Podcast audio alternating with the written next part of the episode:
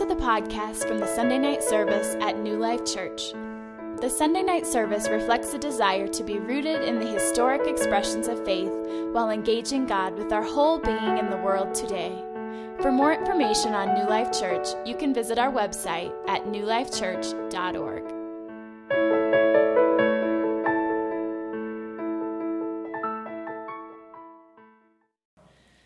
Um, here we are in the book of Luke.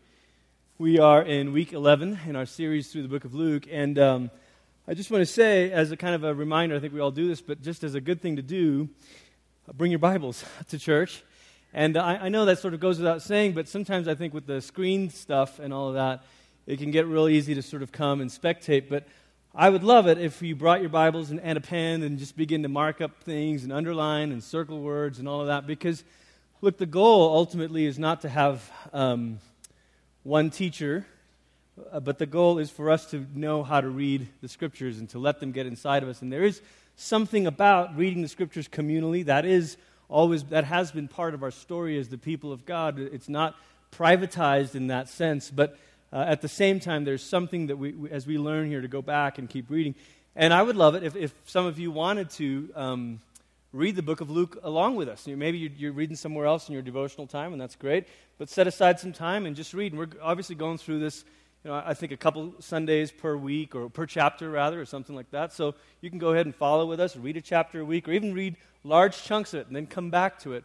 Uh, it's, a good, it's a good exercise. If, you if you can stand it, you know, sit still rather for the, the time that it would require, sit down and read it all the way through. Sit down and read the whole gospel all the way through and, uh, and ask yourself, okay, what do we see here? What are the themes uh, at work? Um, a couple of fellas from the Sunday night service and I, we started a Bible study of the book of James last week, and uh, we read through it this morning out loud, just the whole letter. And, and it's great to sort of step back from a book of the Bible, from a letter, and to see kind of the theme through it. Luke. Um, it was, was most likely written in two different scrolls, but you've got Luke and you've got Acts, and they're written, they're meant to sort of go together. But one of the themes that I think we're going to, to, to, uh, to see each week as we study the book of Luke in different ways is just this theme of Jesus bringing the good news of the kingdom to people that otherwise would have been on the outside. And so you see Luke emphasizing the poor without spiritualizing it to be the poor in spirit. Uh, you see Luke uh, particularly interested in Jesus healing and uh, I think certainly one part of that could be, could be, okay, well, look, Luke, wasn't Luke maybe a doctor and wasn't he interested in healings and all of that? That's certainly a big part of it. But what I want you to see is that the sick, sociologically, were outsiders. Uh, the sick were the ones who were cast out. So every time Luke records Jesus healing, it's not just to do a circus trick or, a, or, a, or a impress his friends. It's Jesus saying to the social outcast, you're in. I'm bringing you in. To the leper, I'm touching you, and, and so on and so on. And so, all of these different things show us this thread of Luke showing Jesus to be this Jewish Messiah who's come to break down the dividing wall, just like Ephesians 2, our New Testament reading. What a stunning reading, wasn't it? I mean, I don't know about you, but I, have heard so much about Jesus and the cross being breaking down the hostility between man and God, and that is certainly true. But do we talk enough about Jesus at the cross breaking down the hostility between insiders and outsiders? Between people who are proud to be a certain people and those who are not. We'll come back to that theme because of tonight's text. But I want to suggest this that perhaps Luke is particularly interested in this theme of Jesus welcoming outsiders because Luke is himself an outsider. He is a Greek, he's not a Jew, he's not one of the 12. And so, in a few different ways, here is Luke himself being the guy that, that understands what it's like to be on the outside looking in, but also the guy that can appreciate what Jesus has done by bringing the kingdom to even such as these. Okay? So, with that sort of framework, we'll jump right in tonight. Uh, no, no clever anecdotal story to begin with tonight, just straight to the text. Luke 6, verse 1. Jesus was going through the grain fields on a Sabbath, and his disciples picked some heads of wheat, rubbed them in their hands, and ate them. Pretty organic dudes. But some of the Pharisees said, Why are you doing what is against the law on the Sabbath? And Jesus answered them, Haven't you read what David did when he and his companions were hungry, and how he entered the house of God, took and ate the sacred bread, which is not lawful for any to eat but the priests alone? And he gave it to his companions. And then he said to them, The Son of Man is Lord of the Sabbath. On another Sabbath, Jesus entered the synagogue and was teaching. Now, a man was there whose right hand was withered. And the experts in the law and the Pharisees watched Jesus closely to see if he would heal on the Sabbath, so that they could find a reason to uh, accuse him. But he knew their thoughts and said to the man who had the withered hand, Get up and stand here. So he rose and stood there. And then Jesus said to them, I ask you, is it lawful to do good on the Sabbath or to do evil, to save a life or to destroy it? And after looking around at them all, he said to the man, Stretch out your hand, which is a funny thing to say to a man who can't move his hand. Stretch out your hand. And so the man did so, and his hand was restored. But they were filled with mindless rage and began debating with one another what they would do with Jesus. Now, what is the issue here? What's, what's the point of this little set of stories that Luke is trying to tell us? When you were reading the Gospels in particular, a good question to have in the back of our mind is what does the Gospel writer want us to see about Jesus? So, specifically in this case, what, what Luke is telling us about Jesus, or if we were to phrase that as a question, what is Luke telling us about Jesus? Uh, what, is, what is he trying to say with this story? Um, Jesus, first of all, let's talk about a couple of different things, okay? The first, the first of the, th- the things, and I want to, uh, let me see, I wanted to say something about the Sabbath thing. We'll come back to that. Okay. Um, the first, one of the first things about this story, the first story to, to, recognize is this Jesus compares himself to David, and he says, Okay, look, don't you remember the story about David picking the grain and, and, uh, or, or, eating the bread, and, and that was not supposed to be done, but he did it? You have to wonder if in the back of his mind or in the back of his listeners there was this wait a second, did you just do that? Did you just compare yourself to David? Who is David in Israel's history? Only the greatest king ever?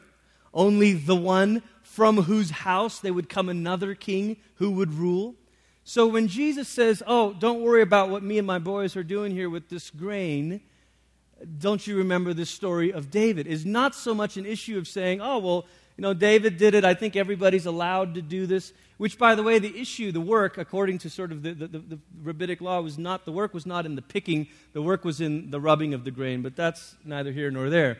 And so Jesus is saying, okay, look, haven't you heard what David did? And you have to wonder if this is a reference to saying, Look, I am David like.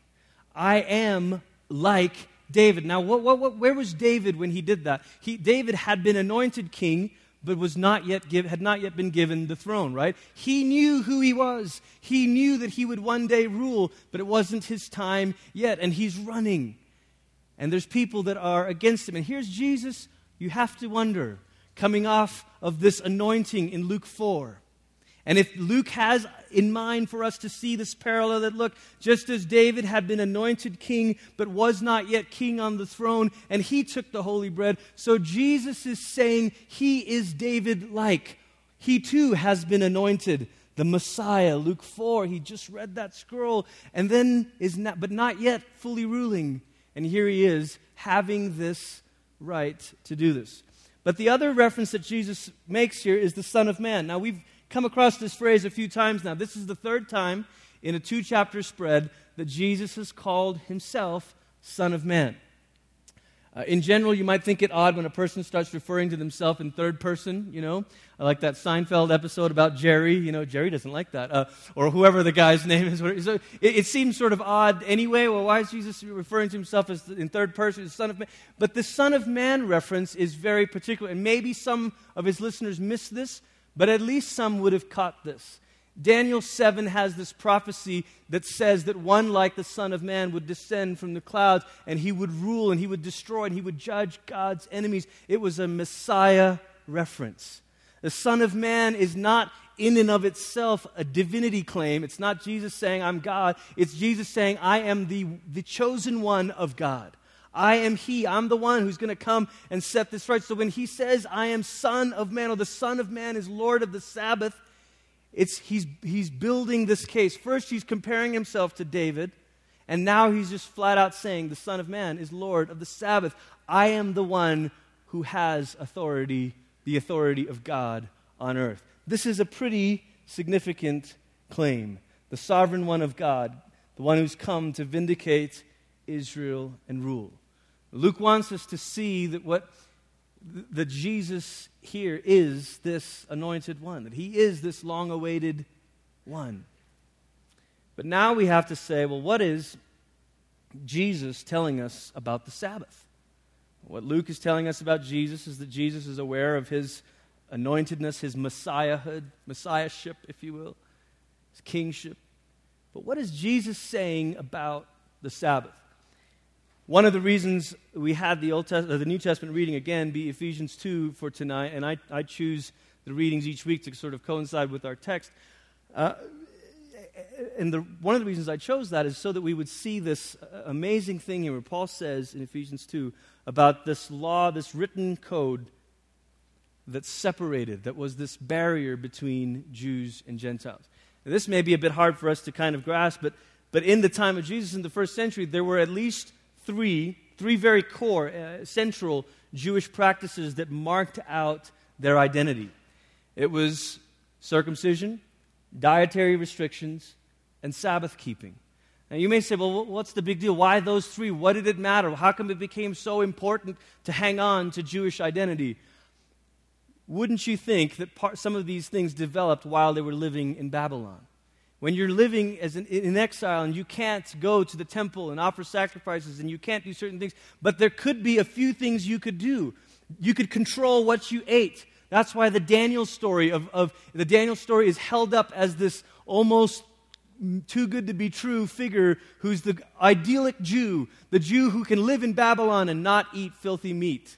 Okay? So there's this, uh, there's this identity that begins to form where the Jews living in, in exile say, okay, look, we can't do our normal stuff. We can't do the sacrificial system. We can't do this and that. But certain things became more meaningful to them. Things like dietary restrictions. Okay, we're not going to eat this. We're not, you know, this is going to be a way of marking ourselves out.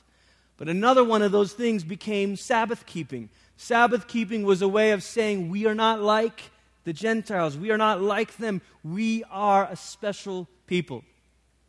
Paul later uses this phrase, works of the law, and we've seen this phrase now in, in different uh, literature from the intertestamental period, okay, between Old Testament and New Testament. There's other writings in the Dead Sea Scrolls and whatnot that use the same phrase, works of the law not to mean the Ten Commandments, not to mean all of it in general, but to mean these specific observances that marked them out as Jews. Now, why I'm making a point to say this is because we think of these things and we think of, oh, Sabbath and no pork and all, and we, st- we tend to sort of say, man, what bondage they were living under. But there is not a true Jew in the first century who would have thought of that as bondage. They would have thought of that as a prideful thing. It was a sign that they were. You know what it's kind of like? I don't know if, if any of you have lived as an American citizen in another country, but it would be a little bit perhaps like this like living as an expatriate, as an American in another country, and the 4th of July comes along, and nobody else cares if it's the 4th of July. Nobody else is celebrating it. But you're an American, so doggone it, you're going to celebrate the 4th of July. You know, I remember this we lived in Portland for three years, and, and, and, I was captivated. My imagination was captivated by all things America and all things American. And so when we moved back to Malaysia, I was 13, and I was, I was a Malaysian citizen, let's be clear about this, but I was so fascinated with this American thing, and I was missing America, that the first 4th of July we had in Malaysia, I busted out my trumpet, yes, trumpet, I used to play, and I played the Star Spangled Banner in our home just for our family because I just wanted to you know, it was sort of like my badge of like, man, I'm not just like you other Malaysians. I've been to the States. Stupid, I know, very silly and petty and prideful and all that, okay? But this is a little bit like that, like what these things became to the Jews. In the midst of a culture where their own king, Herod, is this sort of half breed Jew, and there's all kinds of compromises and all kinds of intermingling between Jewish culture and Gentile culture, th- there were some Jews who were so devout, the Pharisees were among them, who said, Look, doggone it, we are the people of God. And we're proud that we're the people of God. And so when sundown happens on a Friday, we're not going to work.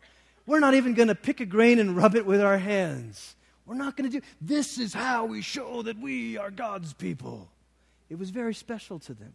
And so here comes Jesus using Messiah language, comparing himself to their greatest king ever, and says, No, uh, look, uh, what, is it wrong to heal on the Sabbath? And starts redefining Sabbath for them. And they're thinking, Whoa, how can you say this? How can you do this? What we have to see is that Jesus is not flaunting the law, he is striking down a barrier. He's not flaunting the law, he's striking down a barrier. I think if you don't see this, if you miss this, you sort of imagine Jesus as the party frat boy who kind of just broke the rules and rubbed it in the Pharisees' faces. That is not what's going on.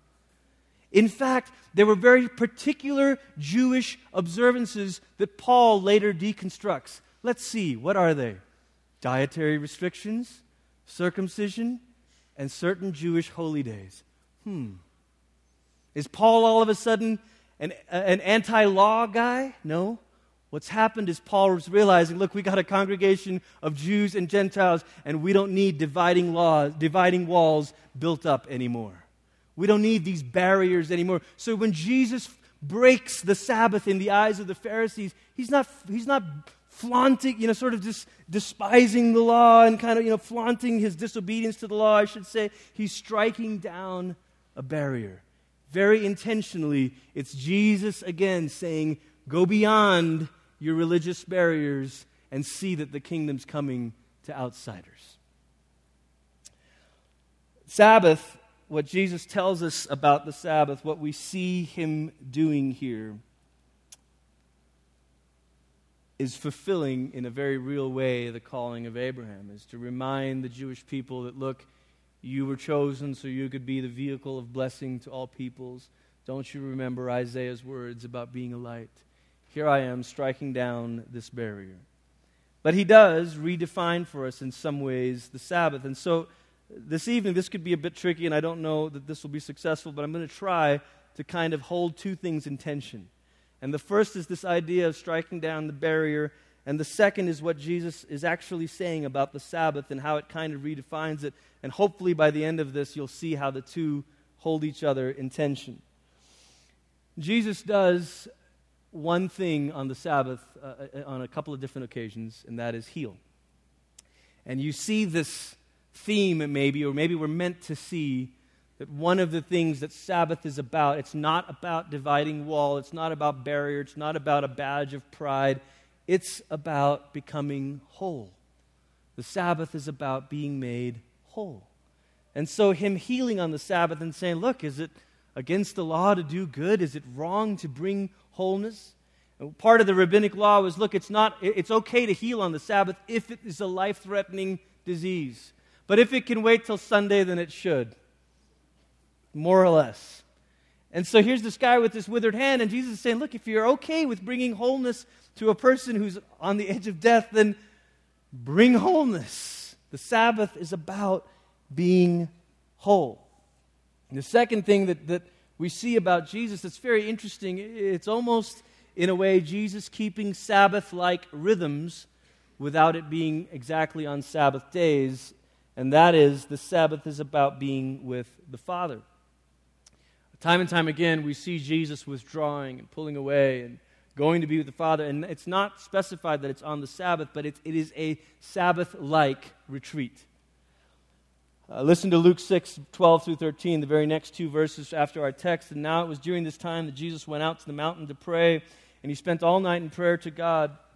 And when morning came, he called his disciples and chose 12 of them, whom he also named apostles Simon, whom he named Peter, and his brother Andrew, and James, John, Philip, Bartholomew, Matthew, Thomas, James, the son of Alphaeus, Simon, who was called the Zealot, Judas, the son of James, and Judas Iscariot, who became a traitor. Here's Jesus withdrawing to pray. In fact, in the previous chapter, in Luke 5, there's this interesting sequence of events where all the, who are sick press in, saying, Oh, we've heard.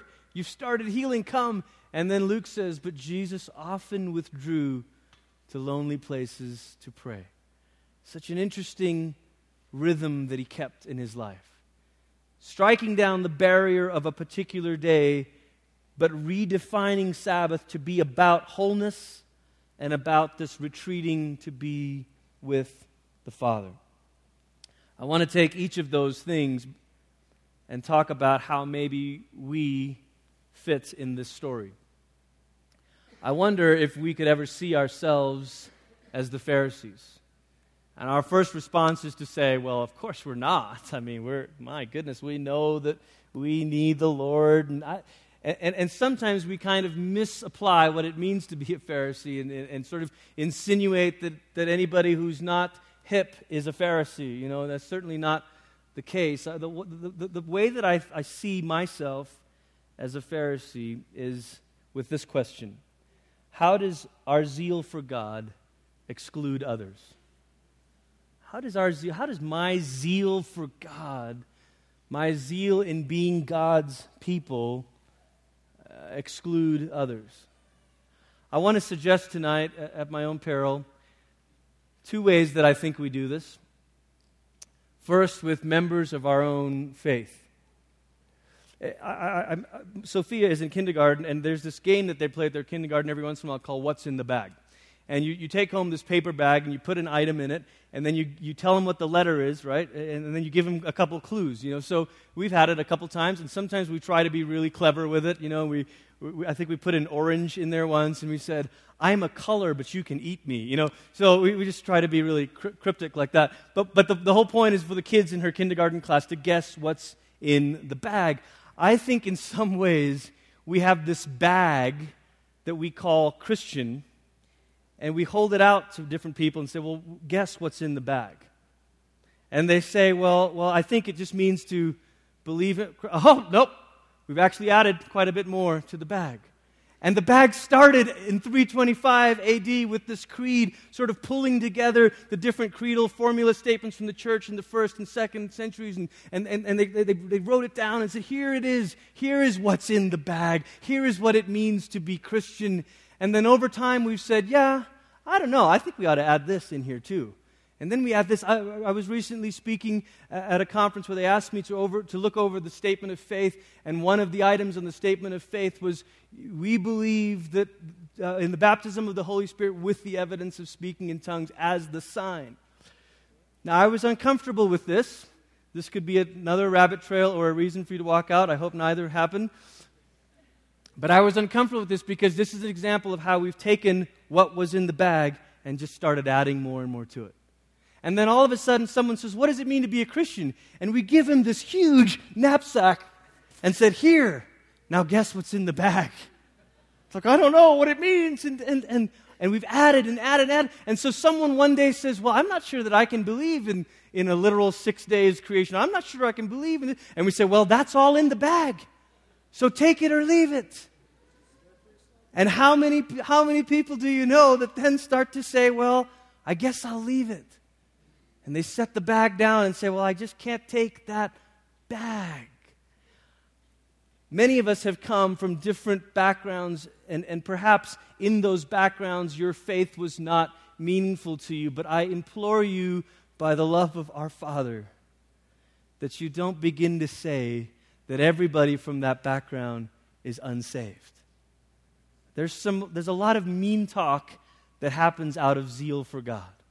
That out of the zeal that we've discovered in our personal relationship, and say you came from a Catholic church that was this and that, and it wasn't, you know, whatever, and then you had this awakening in a Pentecostal church, and then you conclude, well, all Catholics are not saved. I'm praying for them to be saved.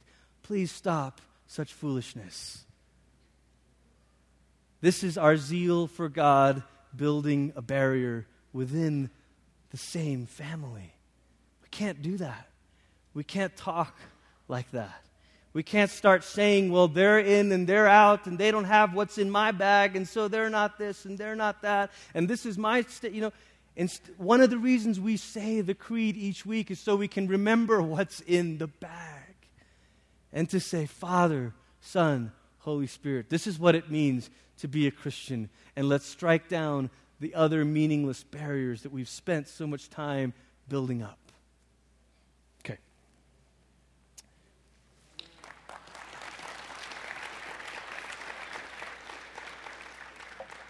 But there's another way that our zeal for God builds barriers.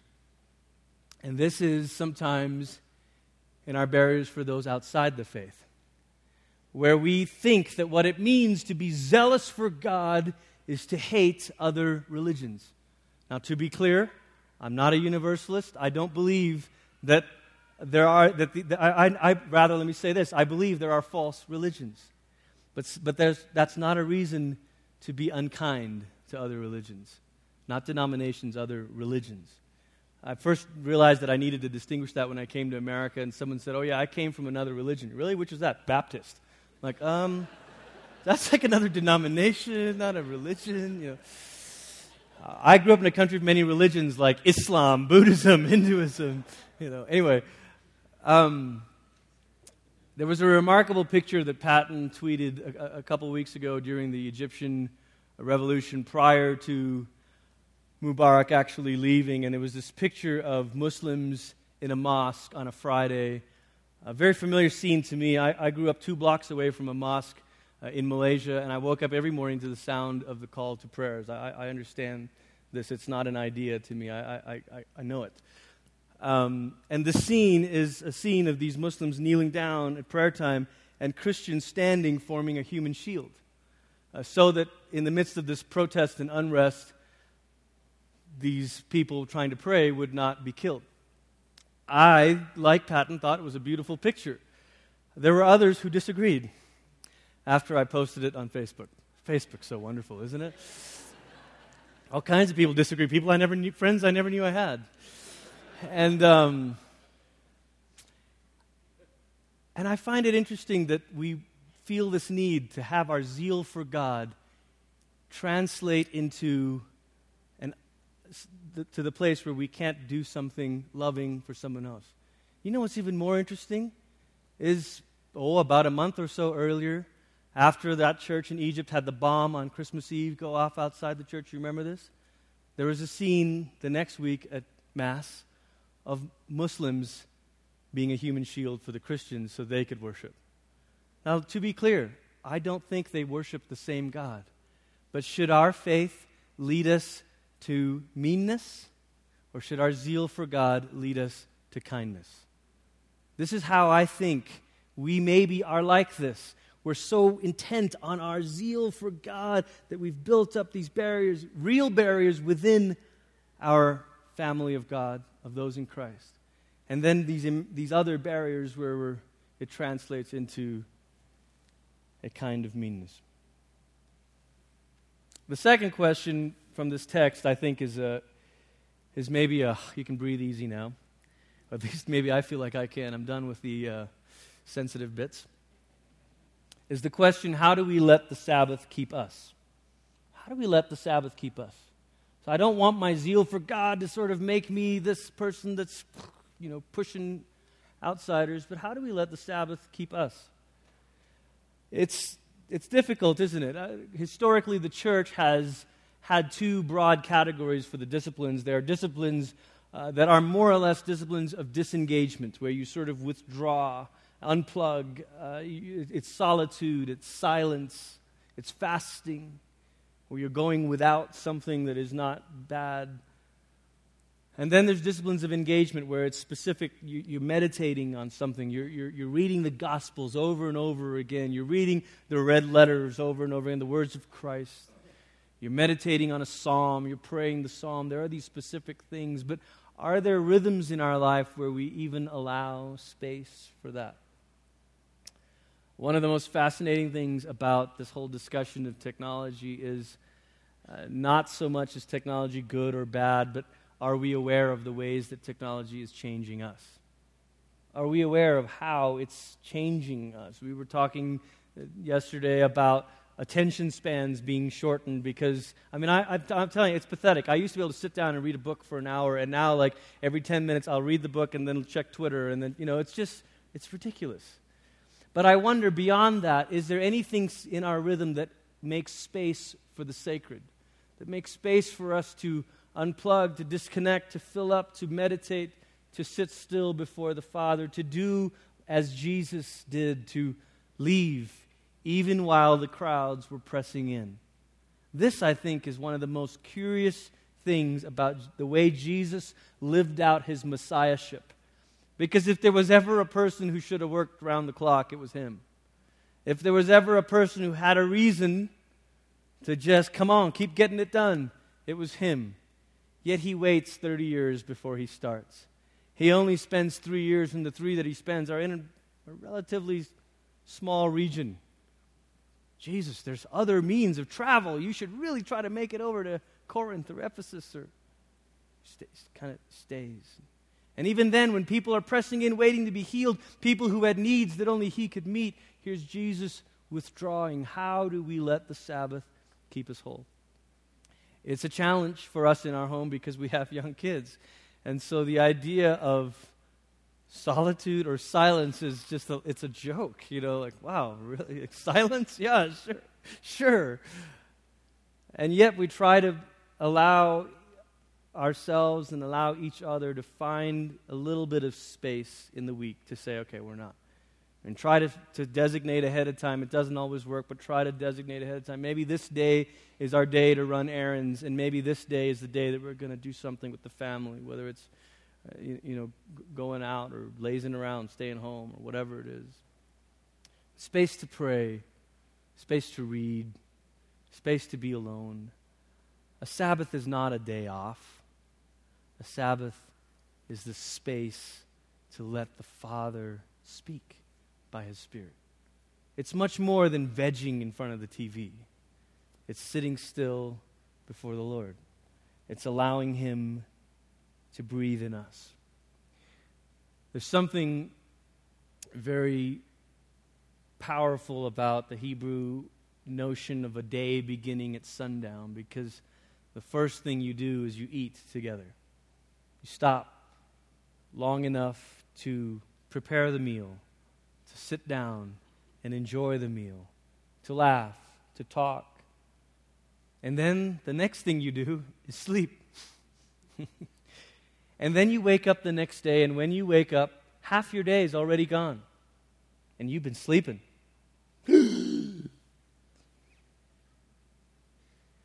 If you look throughout the scriptures, some of the ways stories are told, you know, and Abraham got up in the morning with Isaac, and Joseph in Luke's gospel, and Joseph got up.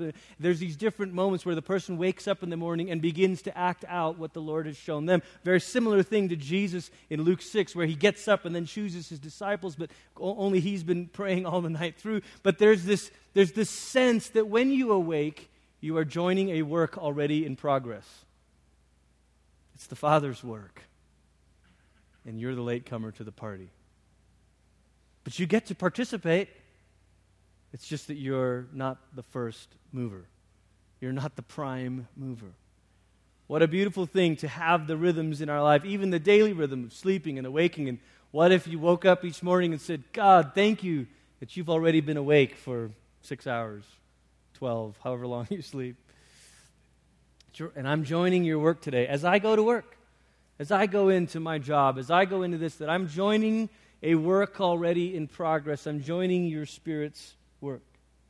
But I think these two questions how does our zeal for God exclude others, and how do we let the Sabbath keep us? I think these two questions must be held in tension if we're going to get it right. Because if we cling to sort of these rhythms and I've got to have this Sabbath, and I'm, you know, so it doesn't take long before our own selfishness turns something holy into something selfish. And then all of a sudden, what began out of zeal for God begins to be a barrier to others. And no, I don't want this. And no, I can't. But on the other hand, if, we're, if, we, if we don't think about how the Sabbath keeps us, then it's all about this well, there's no barriers. And then no barriers devolves into no boundaries. And then it's just a, a, sloppy life of frenetic living. Jesus, it seems, didn't live at that pace. My friend Gary, sitting right here, has said to me, I wonder if we could take the words of that song, the world behind me, the cross before me. We understand the meaning of that phrase, and there's something beautiful about that. But what if we flipped it and saw something beautiful about this? The cross behind us, the world before me. That is maybe the mystery of keeping these two questions in tension. Because Sabbath keeping is not about keeping a day for a day's sake, nor is it about keeping you for your sake. Sabbath keeping is about keeping us whole for the world's sake. Let me just read this again. Sabbath keeping is not about keeping a day for a day's sake, nor is it about keeping you for your sake. But Sabbath keeping is about keeping us whole for the world's sake. You want to hear the, maybe one of the most unchristian bits of advice we hear all the time? Do it for yourself, man. Come on, you can change, but don't do it for me, do it for you. That doesn't belong in our lexicon. Because what the life that Christ calls us to is a life that says, I will keep this rhythm of rest and prayer, but I do it so that the world can have this life. Again, these questions held in, in, in tension. I'm keeping the Sabbath, so it is keeping me so that I can go to this world, this world which, in which barriers have been stricken down a world in which outsiders are welcomed in. But I'm not ready to do that kind of love, to have that kind of love, if I'm not whole. But I want to move us out of what our culture tells us. Church is not about learning better ways to keep ourselves so we can be better. Hooray. Church is about being the community of God, the people of God, one in Christ, saying, Spirit of God, change us Make us holy so that we become the bread that is broken for the world, that we become this, this blood that is spilled for the world, so that we become the people who are whole, and our wholeness is for the world's sake. Jesus on the Sabbath is saying to the Pharisees, Your law has become for your sake and for your wholeness and for your pride and for your exclusivism. And I'm here to remind you that you were chosen for the sake of the unchosen. You were blessed for the sake of those who were not. You are the people of God, so that to every person with the withered hand that we meet, we can say, Behold to every life that we meet that's trembling in fear and, and, and, and, and maybe uh, coming out of different situations of abuse or rejection or being ostracized, that we can say, out of the wholeness that we have been given, we can say, Be whole with the love of Christ. Sabbath keeping is not for you, for your sake, it's for the sake of the world. This is what it means to follow Jesus, to be in Jesus to be his disciples. Amen? Let's pray.